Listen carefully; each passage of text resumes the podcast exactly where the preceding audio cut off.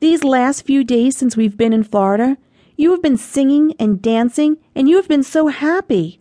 I love seeing that in you. It's just that I'm a little nervous about starting over at a new school. I'm a little afraid.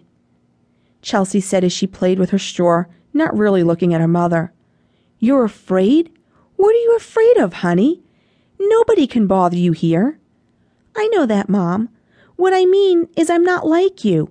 You can walk up to anybody and start a conversation, and they like you immediately. I can't do that. It's hard for me.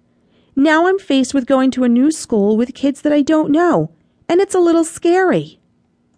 Chelsea, you will do great. You're a very beautiful girl, and you're very sweet. You will make friends so fast that it will surprise you. I'm glad you think so, but just the thought of walking in that classroom and the teacher introducing me as the new student scares me. In my old school, I've seen how they treat the new student. Nobody really wants to make friends with them, and the other kids laugh and make fun of the new kids all the time. Now I'm a new kid, and I don't think it's going to go so well. Nonsense. Stop worrying about that, Chelsea. You'll have those kids eating out of your hands in no time. You'll see. Chelsea was a real pretty girl, but she didn't think so. She didn't see herself as her mother saw her or others. She downplayed her beauty, and she didn't see it when she looked in the mirror. At times, she felt other girls were prettier than she. She wasn't outspoken and was a bit timid. She lived out her dreams through her writings. She looked at her mother and said, I wish I were more confident like you, Mom. Her mother reached her hand out for her to hold. There is nothing to be afraid of, honey. They're only human. It's not like they're aliens or monsters. They're not going to bite.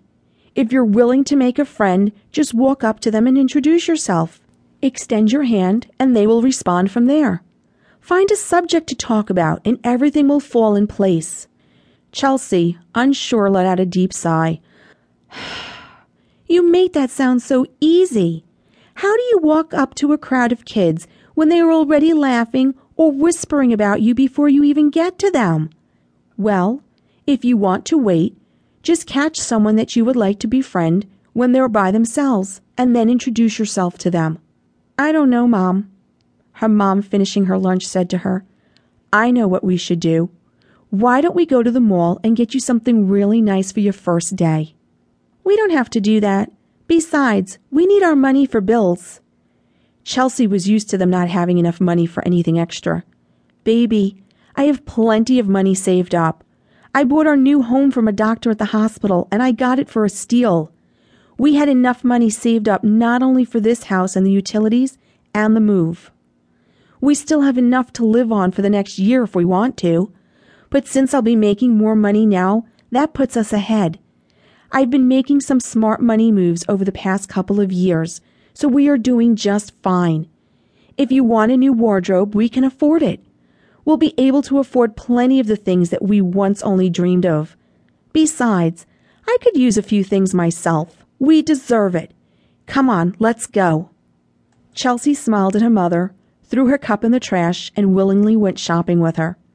Her mom set the GPS for the nearest mall, and they shopped until nightfall. Chelsea was smiling more than she had ever and she had the greatest time hanging out with her mother. Her mother was trying hard to help to erase the pain of their past, and she was determined that she and her daughter enjoy their new lives.